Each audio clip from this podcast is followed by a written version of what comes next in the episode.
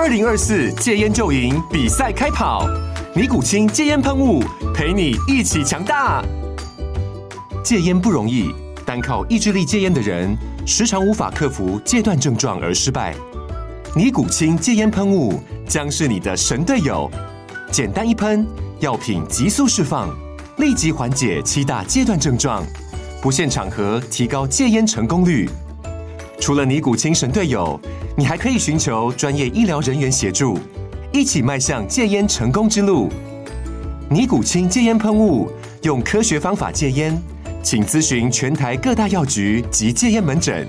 本广告由尼古清戒烟喷雾、卫部药书字第零二七八三五号提供，嘉安嘉护股份有限公司，台北市中山区民生东路三段二号十楼，北市卫药广字第一一三零三零一九零号。尼古清戒烟喷雾，相伴每个新开始。天哪，时间不够，事情老是做不完，怎么办？别担心，就让高校人生商学院每周陪你充充电，找到方法不抱怨。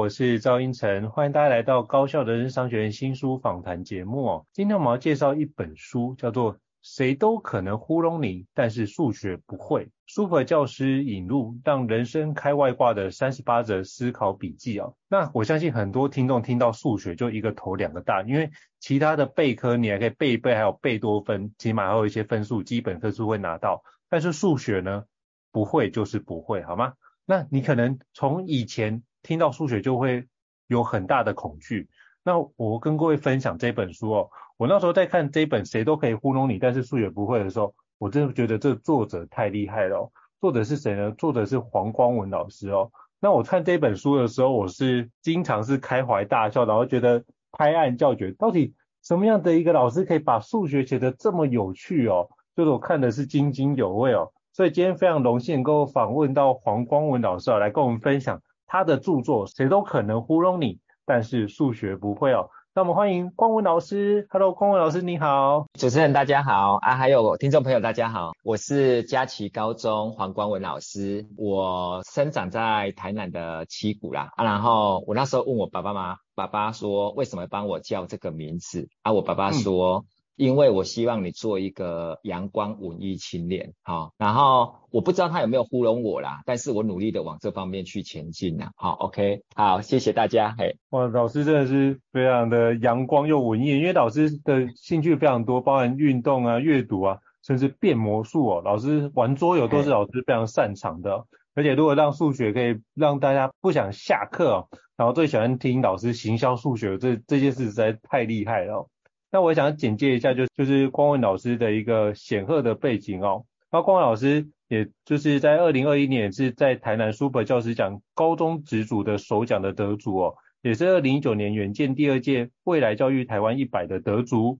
在二零一七年的亲子天下第一届创新一百领袖的得主，并且目前也是孟恩国中数学组的一个召集人，以及数学咖啡馆年会的召集人哦。那经常就是专栏作家，也就在。亲子天下的翻转教育平台上面有很多很棒的文章，大家都可以去阅读，我觉得都会对你来说有很大的学习跟收获。那是不是可以先邀请光文老师跟我们分享一下，当初会出版这本《谁都可能糊弄你，但是数学不会》这本书的一个初衷跟起心动念是怎么样的？是不是邀请老师？好，因为一开始的话哈，其实是我。我我那时候当年会的召集人，然后那时候我们请了很多很很厉害的讲师，然后介绍这些讲师，然后我就开始大量的写作，然后在写作的时候，就有一些朋友就会鼓励我说，哎，光文你的文字很有温度，你要继续写下去啊！我是属于那种很容易被鼓舞的人，我就相信了，然后就这样傻傻的一直写，好，然后然后后来就有老师跟我讲说，哎，你要不要？把你的这些文章集结起来，那可以去影响更多的人，嘿啊，然后呃，我就我我就我那时候觉得说自己还不够，嘿啊，可是就觉得说，哎，那如果真的可以做到这件事情，好像很不错。可是我不知道怎么去做到这件事情啊。后来的话，就是那时候就突然想到说，哎，我就去问了一个啊、呃，算是我的好朋友欧阳立中老师，嘿，也不能说好朋友，他其实我他比较像是我的偶像了，哈，OK。然后我就问他说啊，怎么出书？然后。啊、呃，立中老师就跟我讲说，诶，没有，诶，光我来推你一把，诶，他就分享我的文章，然后呢，帮啊，顺、便在文章上标记了五个，诶，出版社的的那个编辑，然后说，如果啊、我是出版社编辑，我一定会签下光文老师，诶，啊，然后后来有三个了，有三个出版社跟我联络，然后大概就是这样的方式，然后就很幸运可以。把自己的东西开始重新整理、重新消化，然后试着去看能不能影响更多的孩子这样子。嘿，对，哇，真的是很棒哦！就是从这样的一本书的起心动念，就可以知道里面写的很多故事，我都觉得非常的实用，而且就是可以帮助孩子去了解数学其实是很有趣的一个学科，让他从越喜欢阅读、喜欢光文老师的文章开始，那就发觉。学数学会有很多的乐趣哦。好，那是不是可以邀请光文老师简单跟我们介绍一下，就是谁都可能糊弄你，但是数学不会这本书的一些内容呢？好，OK，谢谢主持人哈。那呃，基本上的话，这本书主要是以以就是记录啊、呃，我在课堂上跟我的学生的一些对话，还有一些、嗯、一些想法。就是数学跟生活的一些结合，还有跟人生的一些想法的结合。很多人看到这本书的话，都会觉得哇，那我数学不好，我是不是看这本书会很吃力？其实也不会啦，因为他的第一个，他的数学大概就在高中数学。然后，就算你那一些数学知识没有非常的理解，那那个部分你可以带过去，不会影响整个阅读。它其实就是三十八个故事，好，其实是超过三十八个故事。然后在这个故事里面。我看到了什么？我感觉到了什么？我想要传达什么？对，像其中我最喜欢的一个故事是长老的故事，就是啊啊，主持人应该记得里面有一个长老的故事嘛，对不对？就是有一个长老有一个五岁的小女儿，嘿，然后呢啊，他他的女儿呢常常缠着他爸爸说。以后长大跟要跟爸爸一样要去当长老，啊，爸爸总是笑着跟他讲说，啊、可是我们部落里规定只有男性才可以当长老，诶，他女儿好像听不懂爸爸的话，他就继续卢爸爸说，啊、哦，啊、呃，基本上的话，你又没有儿子，你就把位置传给我吧。那爸爸被卢得受不了，嘿，那不知道主持人如果说。呃，小孩子常常这样撸撸到你受不了的时候，你的反应会是怎么样？就可能转移他的注意力，让他去做别的事情。对对对对对对对，没有错，就是这样转移注意力。嘿，他所以他爸爸就说：“那好吧，那我来问你一个问题，看看你有没有当长老的资质。”嘿，然后呢，嗯、他就问他女儿说：“有一对双胞胎，好、哦，一起进入一个烟囱，好、哦，一起进去，一起出来，他们去清洗那个烟囱，结果出来了以后，一个脸是。”黑的就是脏的，一个脸是白的，是干净的。那如果只有一个人会去洗脸的话，嗯、嘿，你觉得谁会去洗脸？好，然后女儿呢，连想都不想说，当然是脸黑的会去洗脸。然后爸爸就很失望的跟他说：“你一点当长老的资质都没有。”嗯，然后女儿一想说：“啊，不对不对不对，啊，是脸白的才会去洗脸，因为脸白的看到。”脸黑的会以为自己脸黑，所以他才会去洗脸，对不对？爸爸跟他讲说，你现在有一点点的当长老的资质了，嘿，嗯。然后女儿就想，脸黑的也不对，脸白的也不对，然后他就跟他爸爸说，所以不是脸黑的会去洗脸，也不是脸白的会去洗脸，而是想要去洗脸的才会去洗脸，对不对？爸爸说对，可是我们部落的规定是真的，只有男性才可以当长老。好，我要去开会了，嘿，然后他女儿一起就抱着爸爸的大腿说，啊，他爸爸就问他说，你还有其他答案吗？然后女儿说没有了，我没有其他答案了。但爸爸，我还有一个问题。他爸爸就有点好奇的问他说，你还有什么问题？他说，我只想知道，一对双胞胎一起进入烟囱，一起进去，一起出来，为什么会一个脸黑，一个脸白？然后这时候，爸爸就很惊讶的回头看着他的女儿，他抱起了他的女儿，跟他女儿说：“你现在完全有当长老的资质了，你可你可能是我们部落里第一个女性的长老。”好，我很喜欢跟学生讲这个故事哈，我也很喜欢这个故事。因为我的教学生涯很像这个故事。一开始的话，我我会我会设计一个挖一个坑，让学生跳进去，然后快速的跟学生讲说，嗯、这个是你那个是错的，我这个才是对的。嘿，然后我以为这样就是教学。可是随着我的教学年资越来越多了以后，我发现说，很多时候不是你想教什么。而是学生学了多少，不不是你教多少的问题，不是你输出多少，而是学生输入多少。好，所以他的动机才是最重要的。就像女儿说的，不是黑的，也不是白的，是想要去洗脸的才会去洗脸。然后，所以我就开始引入了很多的，像主持人刚刚讲的，我引入了很多的魔术、桌游、游戏，嘿，然后引起他的动机。那学生也常常跟我反映说，哇。从来没有想过数学课可以上成这样，我也觉得说这就是一个好的教学。可是随着教学的年资在往前往前的推进，我发现说，有时候小孩子想学，然后他一开始也很热情的在学，可是他还是会卡住，他还是会失去动力。他有动机了，但是他没有持续力。好，然后他常常就卡住了。然后我就在想说，有没有更好的教学？那所以就是像那个女儿最后问爸爸的那个问题，为什么爸爸会抱起她说那些话？就是因为爸爸知道女儿在问他的问题是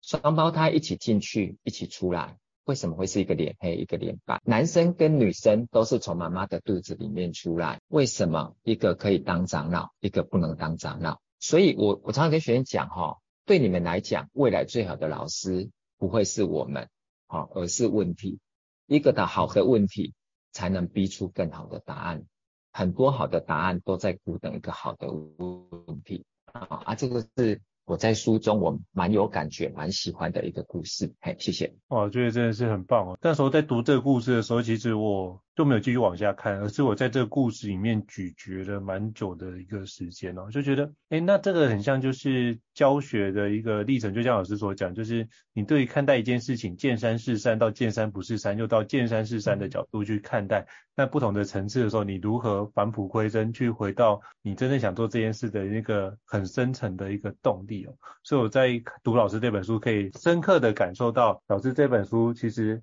很多也是跟自己的一个对话的一个历程哦。所以在这本书就是不只有非常开心的一个内容，也会有让人家很多反思的一个空间哦。这也是我觉得老师这本书非常厉害的地方。那我想请教老师，因为其实很多人听到数学就会有一种厌恶或反胃的状态，但很多时候是因为过去的学习挫折所造成的。那是不是可以邀请光文老师跟我们分享一下？一般人在学习数学可能有哪些迷失呢？以及这些迷失我们要怎么样去破除？是不是可以邀请光文老师跟我们解惑一下？好啊，谢谢哈。回应一下主持人哈，就是说你说啊、呃，很多人都对数学都有恐惧，甚至是厌恶哈。呃，很多学生像很多学生常常问我一个问题，就是说老师，你这一题你怎么想得到这个解法？好，我们当然我我我我会跟他讲说，好，其实为什么我想得到这个解法？很简单呐、啊，其实就是因为我做过，有一些东西是有有机有脉络可循的，有些题目八成的题目都是可以的，但是。但还有两层的题目是技巧性的，那些东西是因为我有做过，所以我们知道原来有这种解法，好啊。但是有些孩子的话，他们的问题点在于说，他们看数学的方式不太对，哎，这样讲好像有点模糊。我举个例子哈，就是说有有时候哈，我们常常讲讲说知识、技能、态度。很多时候，呃，这个东西是属于知识，也就是说，像有些公式你推导完了以后，你要稍微记一下，后面才会好用，好、然后，但是他们在知识的时候，他玩技能；啊，在该技能的时候，他把当知识背起来了。好，嗯，然后对，然后甚至说像以刚刚的那个特殊技巧来讲，我说，呃，哎，我们年纪应该差不多，你你你有玩过那个马里欧兄弟吗？有，那个红白机那那那种，对，有。我记得我第一次在玩红白机的时候，嘿，我我我会很很惊讶的，那时候看看我哥哥他在玩的时候，我就想说，我我一直在问我哥哥问题，啊，你怎么知道那里有金币啊？就是石头长得都一样，对不对？有的撞下去就碎掉了，啊，有的撞下去会一直噔噔噔噔噔噔很多金币。嗯啊，有的还会撞出星星，撞出蘑菇，对不对？我说啊，你怎么知道啊？然后哥哥都笑一笑，不跟我讲，说我厉害，嘿啊。但是呢，后来我才知道，其实很简单，好、哦，两种方法嘛。一种就是什么攻略，嘿，他有看过攻略，好、哦。然后另外一种就是他真的自己玩过，他随便撞有撞出来。嗯、这就是我跟学员讲的，诶，如果你遇到一些技巧性的东西，大概就是这两种，嘿，就是说一种就是你，诶，你事先有老老师有教过你嘛？一种就是你真的自己有去做。对，嘿，再来的话，另外一个我想要想要回馈的就是，我觉得这是我自己的个人的感觉，不一定对。就是说，我觉得学生很容易用加法去看这个世界，就是呃，像我们常在讲那一句话，一分耕耘一分收获，好，所以他会觉得说，他的人他会觉得他理解这个世界是线性的，好，我加一分的努力，我就要多一分的收获出来，好。可是我们都知道说，人生的成长的轨迹，像我们走了走到这这个年纪了以后，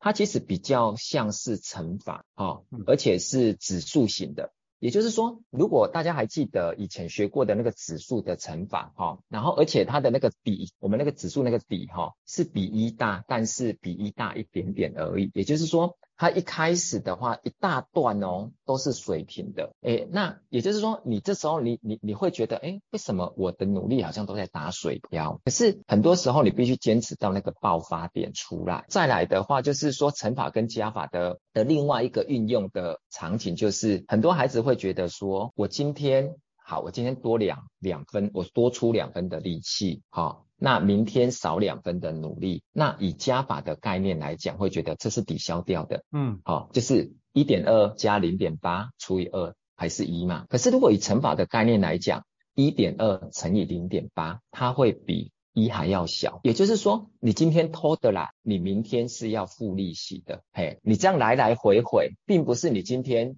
松懈了多少，明天多花多少的力气就会过去。好、哦，基本上你要再加一些利息上去。好，大概是这样。这个是很好的概念，就像导致书里面有提到那个一点零一的概念嘛，你把它乘以的三百六十五次，就是三百六十五次方之后，就发觉每天进步百分之一，那你一年下来累计就变三十七点多嘛。那这样的一个内容，它就是成所谓的指数型的成长。那我就想到之前有一句话，就是、嗯、呃，一天不努力自己知道。那三天不努力，可能你同学会知道，或者是几天不努力之后，你全世界都知道你没有做到这样的成果。所以用乘法的方式来看待这样的角度，会比用加法，因为其实加法也是我们的一个想象而已，但实际运作它是一个乘法的运作，所以我觉得这是一个很好的一个开始哦，让我们破除这样的一个迷思。那我也想请教老师哦，这样你当初在写这本书，就是谁都可能糊弄你，但是数学不会。你觉得遇到最挑战的一件事情是什么呢？最挑战的事情应该是我要怎么去缝合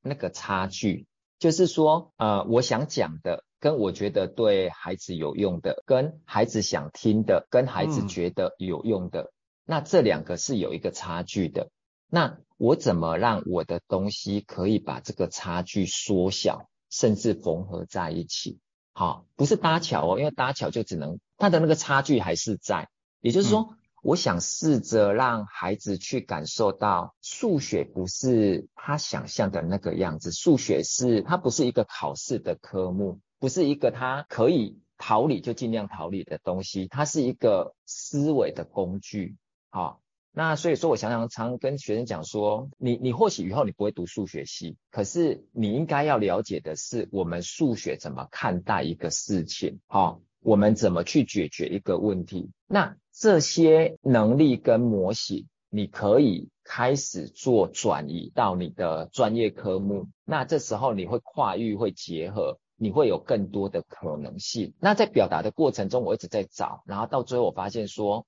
故事跟情境是一个很好的方式，所以你会整个书会大量用到故事，然后去缝合那个。那个缝隙这样子，嘿，我觉得这是一个非常高层次的思考，就是把学生在意的跟他想学的，跟老师在意想学，并不是搭成一个一座桥，因为搭桥搭了之后，他想不想通过那个桥，还是决定权在学生身上嘛。那 我们现在更积极的想要把这样的差距，能不能把它缩小，甚至变成无缝，让它可以缝合在一起，那这就需要更多的引导跟让学生的体验，所以老师这种很多的故事。跟情境，我觉得这是一个非常高明的一个做法。对，那是不是也可以跟老师请教？因为其实我觉得这个光要准备这么多的故事跟情境，一定花了非常多的时间。那比如说老师平常是怎么累积这些情境跟故事的？哦，我我自己本身就很喜欢听故事啊，啊，我也很喜欢跟人聊天，嗯、然后就是阅读，然后我会收集。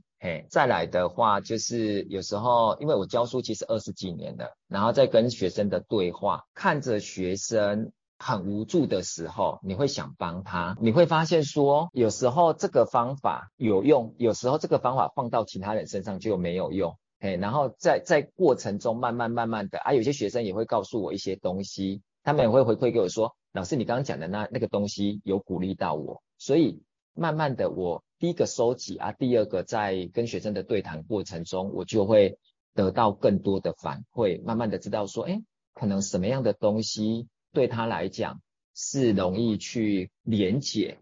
嗯，他的一些感觉这样子，哎，大概是这个方向去收集出来的，对。哦，所以就是透过学生的给你的一些回馈，然后慢慢去调整。哦，原来这这样对他有用，那我们就先把它记录起来。那下次再去慢慢的去做修正跟调整。OK，对对对，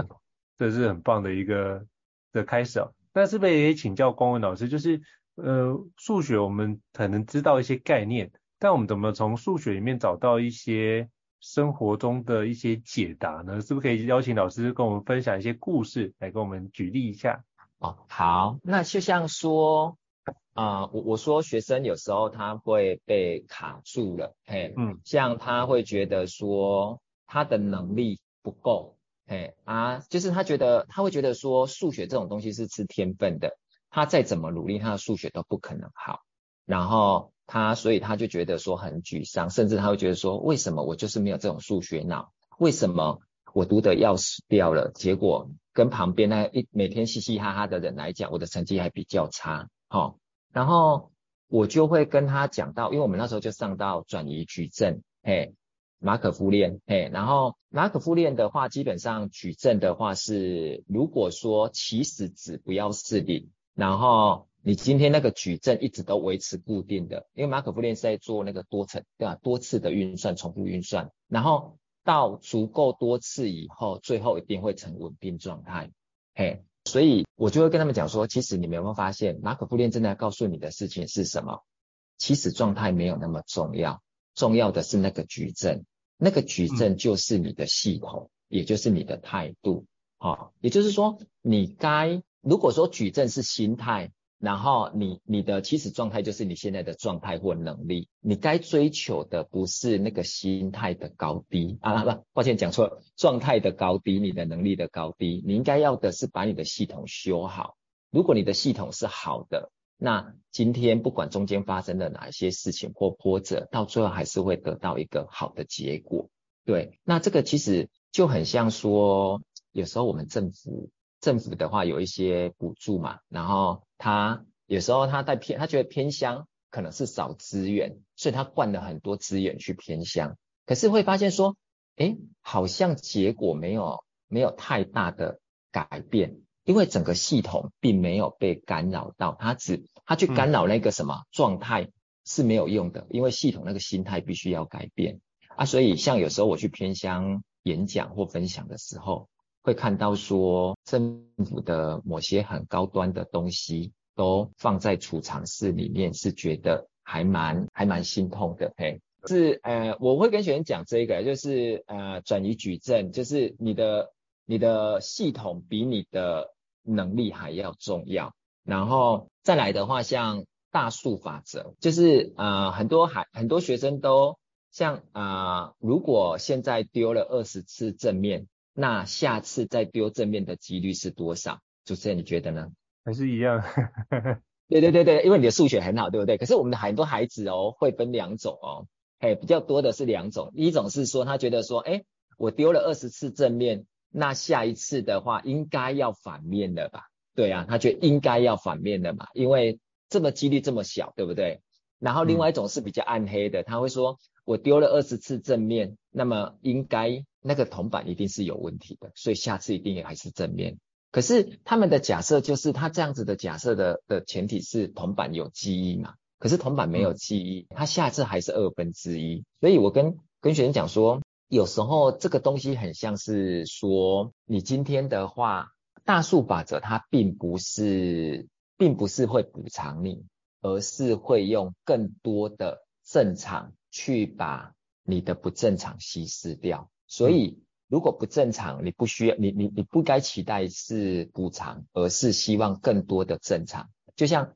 有朋友犯错了，那这个时候你要的是他回归正常，而不是他积极补偿。因为如果你的心态不正确，你觉得说他一定要积极补偿，他不补偿你就生气嘛。那他补偿了，你会觉得说，哎，这是他该做的。可是他补偿了，你却觉得他是该做的，他就会觉得我已经补偿了，那你为什么？好像也没有特别的开心，那这样就陷入了一个好像啊、我会觉得说你是用那一种正常会稀释掉不正常，会比补偿的心态会更不容易受伤，大概是这个意思。嘿，嗯，我觉得这是一个非常好的角度，就是回归系统的正常化。但我也想要跟老师请教，因为老师刚刚讲到就是。呃，投掷硬币的正面反面嘛。那像我想请教老师一个生活的议题是在于，像经常会看到新闻，就说哦，比如说大乐透共估了十期，目前累计金额到多少钱，就会很多人说哇，这几个数字都是没有开过的数字，所以这一期就是一个热门的一个呃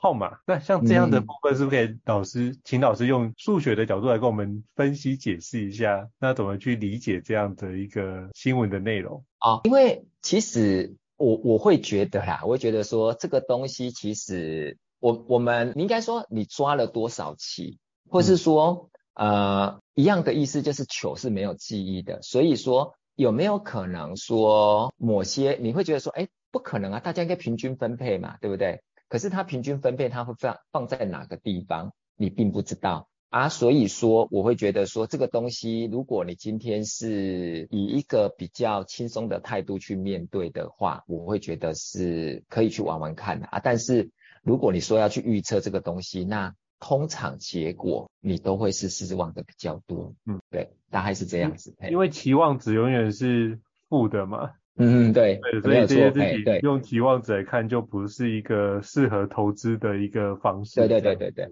对，哎，就是其实那个啊，乐透那些东西期望值都是负的，对。但是如果你把你获得的心理价值加进去，那可能有些人会比较喜欢这样子，对，哎，OK，我就把那娱乐的感受加进去的话，那对，对，对，对，对，对，对，对，OK，好，哎，是，哎。我我是不是可以跟老师请教一下？因为在书中其实有提到比读书更重要的事，我觉得那段读起来很有感受，是不是可以老师邀请老师跟我们分享一下那一段？好，谢谢。好，就是呃，其实我们当时当时候是希望以数学为主轴哦，去架构这本书。可是我、嗯、我一直觉得很多东西除了读书以读书以外，那态度啊啊，还有一些感恩啊、付出啊一些东西都很重要。这是。因为那毕竟是我觉得我最想告诉学生的那一块，好，那所以说，呃，在那一部里面的话，就是会收录了一些我在跟学生的一些对话的东西，哈，然后因为我我我们通常我们有一个 team，我们会带学生去出营队，那在出营队的过程中会发生了很多的事情，然后这些事情的话，我会觉得说给我们学生很多的能量。就是有些东西是我们来不及教他就毕业的，或是你在教他他没有感觉，你必须把他丢到那个情境，他才会懂说啊，原来老师你们常在讲的是这个东西。然后呃，我先讲其中一个，哈，就是、嗯、那是我们第一年出营队，然后那个营队的服务学校是我的毕业的国校，哈，然后那里有一个孩子，他大概是六年级，哈，然后瘦瘦高高的，嘿，他可能觉得。他酷酷的啦，他就觉得他不想融入，而且他觉得可能那个，因为我们没有分年段嘛，他可能会觉得说跟那些低年级的玩同样的东西，他觉得不成熟还是怎么样，然后就一直对付很挫折哦，因为那两个对付是属于很认真的，然后他就觉得说，是不是他带的不好？为什么这个这个小朋友一直不愿意融入整个团队？然后那时候我发现说他在某一个科学闯关，就是索马立方体。就是七个积木可以变成一个正方体的，嘿，然后那一关他那个对很多孩子来讲是很难的，可是他很快的就拼出来了。然后他拼出来了以后，呃，我就我我我那时候就过去他旁边，我就跟他讲说，哎，我还有更难的，你要不要玩玩看？他就说好啊，嘿，然后我就丢给他头痛十二方块，那个真的很难，那个那个。那个呃，我自己如果没有没有事先拼过，我我其实也拼不太出来。然后他就一直拼哦，一直拼，一直拼不出来，一直拼不出来。就大概有十分钟，他一直在在挫折，可是你却发现说他没有放弃，他很享受。然后到最后，他就他就跟我讲说：“哎，老师，我快抓到感觉了，你这组能不能借我回家玩？因为哎，我也住在七股嘛，嘿。然后，嗯、然后我，我那时候本来就要借他了，可是。我就看到他们两个对付，我就突然有一种想法，我就跟他讲说，哎，这组还要继续用，嘿啊，但是如果你这几天表现好，我可以借你这样。呃，他他后面的话就可能有找到兴趣吧，他就慢慢越来越投入。然后我那时候在结业式的时候，我就跟主持人讲说，哎，等一下哈，你 cue 我上台，我有话要讲，嘿。那主持人就跟他们讲，在在在主持过程中说，哎，那我们现在请那个光光老师，哎，他有话跟你们讲一下。那我上去了以后，就跟他们讲说，呃，这几天你们都表现得很好，嘿，然后呃，我我看得到的是你们越来越进步啊，然后我特别要颁一个奖给其中的一个同学，嘿，他或许不是你们中表现最好的，但是呢，我觉得他进步的很多，而且我很喜欢他的态度，他只要跟我借一个头痛十二方块，我都没有借他。因为我要直接送给他，那个学生就很惊喜的上来，然后那时候，可是我的眼光看到的是那两个队辅，他们两个队辅是真的眼泪一直流，一直流。他们看到那个孩子的改变，我觉得我不知道有些东西就是像这样，你带他们去服务，然后跟他们讲了一些东西，或许他们在课堂上他们是没有办法感受的，可在那种情境之下，他会懂你在跟他讲什么，什么叫做。你可以做的比你想的更多，这样子。嗯，嘿，哇，我觉得这是一个很令人动容的故事，就是我们会多做一点，然后为他人多想一点，为他人多做更多。其实这样的一个利他的心出发，你会发现很多的困境反而会迎刃而解。我觉得这也是一个非常重要的一个思考的高层次思考的一个原则。那可不可以也跟导师跟我们分享一下，其实在这本书有非常多很有趣的故事。那我想要请教老师，就是因为里面有讲到如何把数学用在生活当中，那我们怎么样在生活中可以让数学变成我们的超能力呢？是不是可以邀请老师跟我们分享一下？好，就是说，呃，其实我我一直跟学生讲说，数学力是你的超能力，因为。比如说，我们举个例子，就是如果我今天要跟你讲说，啊，台湾的牙医诊所其实太多了，嘿，然后我去查了资料，那那是前前几年的资料，现在已经不太准了哈。台湾的牙医诊所有九千四百六十一间，嘿，然后我这样跟你讲说，哎，台湾的牙医诊所有九千四百六十一间呢，你可能会觉得，嗯，蛮多的啊，然后呢？可是，如果今天我是这样跟你讲，我说，哎，你知道吗？台湾的牙医诊所有九千四百六十一间，可是台湾的 Seven 有八千九百八十七间，嘿，那你就瞬间你会有感觉，哦，天哪，原来台湾的牙医诊所比台湾的 Seven 还要多，嘿，嗯，那这样感觉就会逼出来，哦，然后再来的话，比如说。呃，有时候我们我们在面对一些事情的时候，我们很容易就是呃非黑即白，就是说好像不，他们就只有是跟否，做或不做。可是很多时候我们在做决策还是什么，它其实不是二两，它不是两，就只有两个选择，它其实是一个应该说一个竖线，我们用竖线来看的话，它现在是落于负一到一的哪个范围？嘿，你可以量化的去看自己的一些东西。呃，我再举个例子，就是说，呃，像我那一次的话，我们那时候在线上教学的时候，嘿，然后学生其实你要他回答东西，他其实他是很容易分散的，所以我们常常会丢问题给他。那呃，比如说我在问他一个问题，说，哎，你懂不懂？那他回答说，我懂，我不懂。那这样子其实就是用二元去了解事情，那其实是没有什么意义的。然后我会跟他们讲说，好啦，刚刚那一段的话，你的理解程度一到十，十是最高，告诉我你的理解程度是多少？对，类似像这样子去表达啊，啊，或是说，如果你今天呢，你可以把自己再多一个，哦，我们说竖线嘛。那你再多一维的空间去思考，嗯，再加一条线，就会变成 S 轴跟 Y 轴会有四个象限，对不对？那这样子的话，你多了一维，那你的思考的模式就不太一样，就有两个方，有两个方向去思考。所以像那时候很有名的那个模型嘛，就是重要紧急。好，你现在的事情是重要而紧急，还是重要而不紧急，还是紧急不重要？好。啊，还是不紧急不重要，嘿，那我再多加一条，那就会更多，那更多的维度的思考，那不要太复杂，只要你脑力跟得上，那就是更多的可能性，大概是这样。所以，可以应用，比如说老师刚刚讲到数学那比较量级，就是牙医的诊所的多少跟 seven 的加速多少来比较，你就忽然有感觉。嗯、所以像我常常用这个角度在跟人家分享简报，比如说。你讲四千亿可能是一个很难理解的数值，对。但是如果讲说，哎，其实四千亿可以买多少的内容呢？可以把每个人两千三百万、两千四百万人口，每个人至少会有两只 iPhone。哦，他会觉得，哦，原来可以那么多人有 iPhone 哦，瞬间有感。所以你可以用它接近的比较级，我觉得这都是一个数学的一个单位的换算的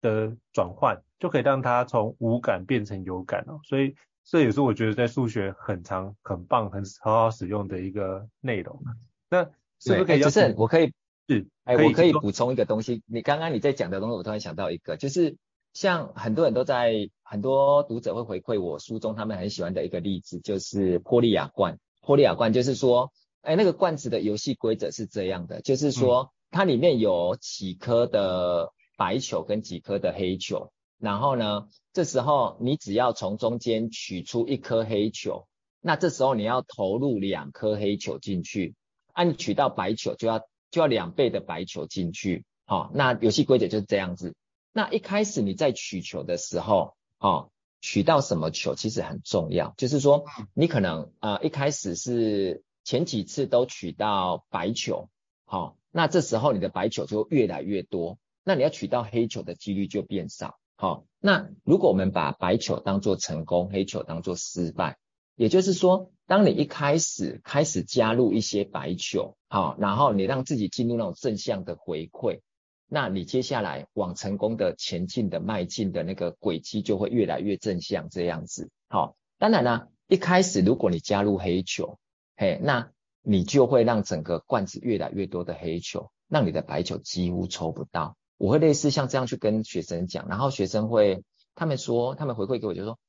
有时候他们在偷懒的时候，他们好像看到有一个罐子，他自己投了两颗黑球进去，然后就是像回，就是回应一下刚刚主持人讲的，就是对，就是具体，嘿，让他感觉得到这样子啊，我们都希望说更多的像这样的例子去让学生有感觉的，对，对。谢谢主持人，嘿，我觉得真的很棒，因为那时候我我想要翻给老师看哦，就是我那时候在看这个故事的时候，我在旁边就写下八个字，就是原子习惯跟刻意练习。啊哈哈，对对对，因为其实它就是原子习惯的的的部分，就是如果你就是不断的做好的，你就会往好的面向去，对，那透过那个时间的累积，你就会往得到比较好的成果。那刻意练习是一样的状态，所以你就是。在原子习惯跟刻意练习，就可以透过这个玻利亚罐的一个角度去思考，像我觉得这就会非常的具象，把它连接在一起。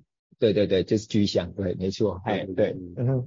哦，非常感谢老师的精彩的分享。那我想请教老师，就是那像这本书啊，就是像今年一月份就是有出版了，目前也是就是好几刷的历程，那是不是可以请教老师，那怎么样可以听到您的一个这么精彩的演讲，或是有没有什么样相关的活动呢？是不是可以邀请老师跟我们分享一下？好，谢谢哈。就是呃，基本上的话，因为我们我的新书发表会应该是目前是只有一场啦，啊，已经过了这样子啊。然后如果说对书中的内容有兴趣的话，那可以邀约嘿啊。那我的脸书就是我的本名啊，然后可以用 message 敲我啊，或是说啊。呃可以跟亲子天下联络这样子，哎，对，大概是这样子啊。呃，我我有时候会去学校，哈、啊，会做分享，但是到最近没有什么特别的行程，但是希望大家多多支持这本书，嘿，啊，我真的很希望说，如果看完的也可以跟我回馈一下书中的哪个部分让你觉得最有感觉，这样子，嘿。好，非常感谢光文老师哦，到时候会把光文老师的那个脸书连接以及这本书的相关资讯放在这集 podcast 栏位的那个资讯栏位当中，也可以让各位听众都可以有效的去连接到光文老师哦。那再次感谢光文老师的精彩的分享。那如果各位听众觉得高效人商学院不错的话，也欢迎在 Apple Podcast 平台上面给我们五星按赞哦。你的支持对我们来说也是一个很大的一个鼓励。如果大家还想要了解相关的好书的内容，也欢迎 email 让我们知道，我们会陆续安排像光文老师这么厉害的一个专家来跟各位听众做分享哦。再次感谢光文老师的莅临啊，也期待就是这本新书大卖。谢谢老师，谢谢，下次见，拜拜。谢谢主持人，谢谢，拜拜，拜拜。高校人生商学院，掌握人生选择权。